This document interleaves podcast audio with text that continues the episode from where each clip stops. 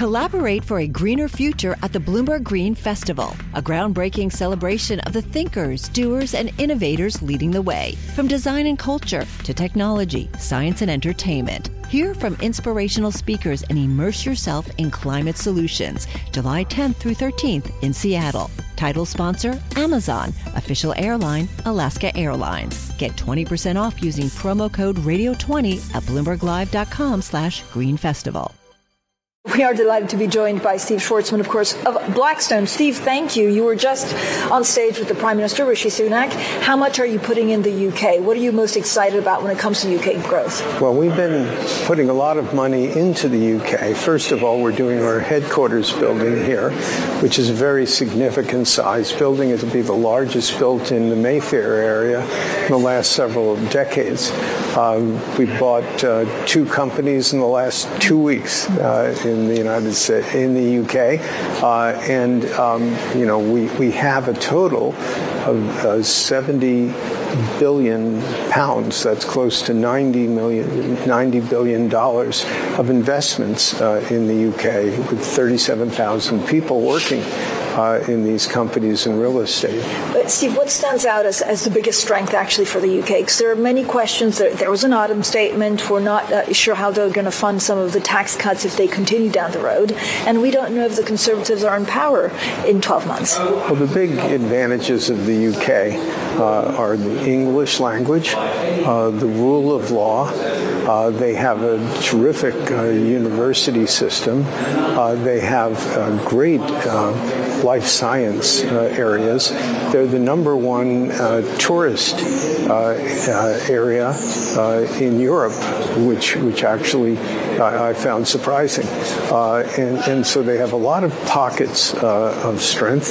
They've been through a complex time politically, but if you look longer term, the rule of law in the UK is very strong. Their regulatory posture has been quite consistent over time. But we forget that these are good things, and not all places in the world have them.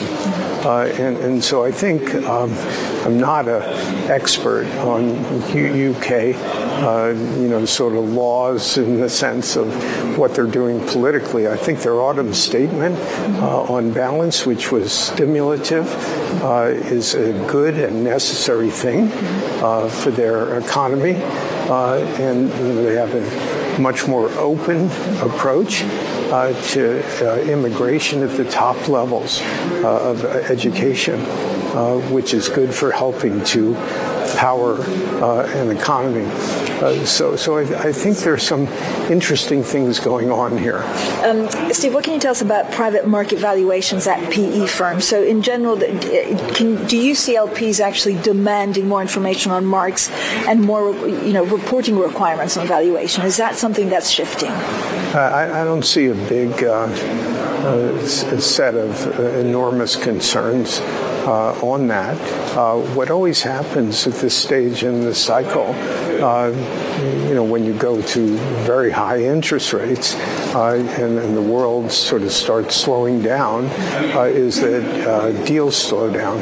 So for LPs, their biggest concern is they're not getting capital flows back that they normally were depending on, because people aren't selling assets. These type of cycles always end, and things return to normal. It's quite interesting that we just did two deals in the UK in the last 2 weeks, one in the affordable and what they call social housing area, one in computer software. Both are billion dollar, $2 billion type deals. We're doing a number of things in the U.S. now, some of which have been announced, some of which haven't. We just were involved with a situation in Norway that's $12 billion. So the deal business is not totally in mothballs, and these things start again.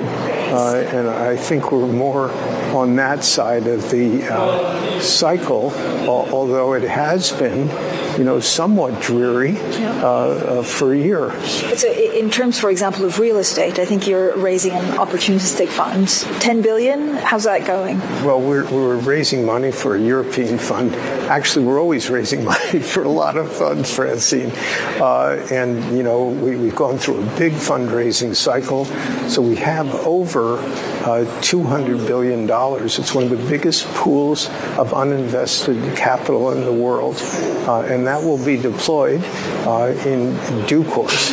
Interestingly, in real estate, which you just asked about, we're seeing a good deal of volume buying things in Europe because European real estate is under pressure in large part because interest rates were so low here for so long. Sometimes in countries they were negative. So the borrowing costs to own real estate were next to nothing.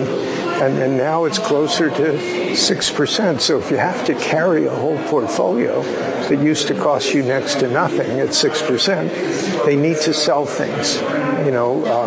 It's necessary to just hold their other properties.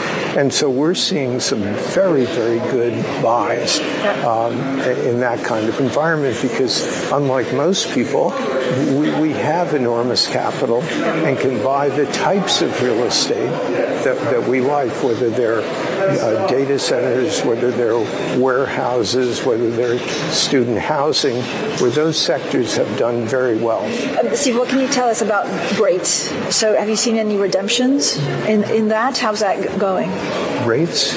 How do you say? BREIT. You say B-REIT. Well, those redemptions have gone down. They're, I think, 40% or something like that of what they were a year ago.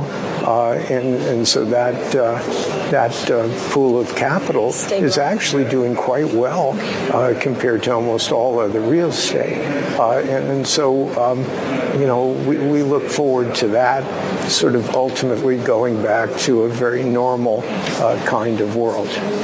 Overall, does UK politics seem benign compared to the US, but also what we saw in the Netherlands? Well, commenting on politics of other countries, let alone our own, which has a sense of drama and sort of incredulity, is outside of my remit. Fair. Steve Schwarzman, thank you so much. Collaborate for a greener future at the Bloomberg Green Festival, a groundbreaking celebration of the thinkers, doers, and innovators leading the way. From design and culture to technology, science, and entertainment. Hear from inspirational speakers and immerse yourself in climate solutions, July 10th through 13th in Seattle. Title sponsor, Amazon. Official airline, Alaska Airlines. Get 20% off using promo code Radio20 at BloombergLive.com/Green Festival.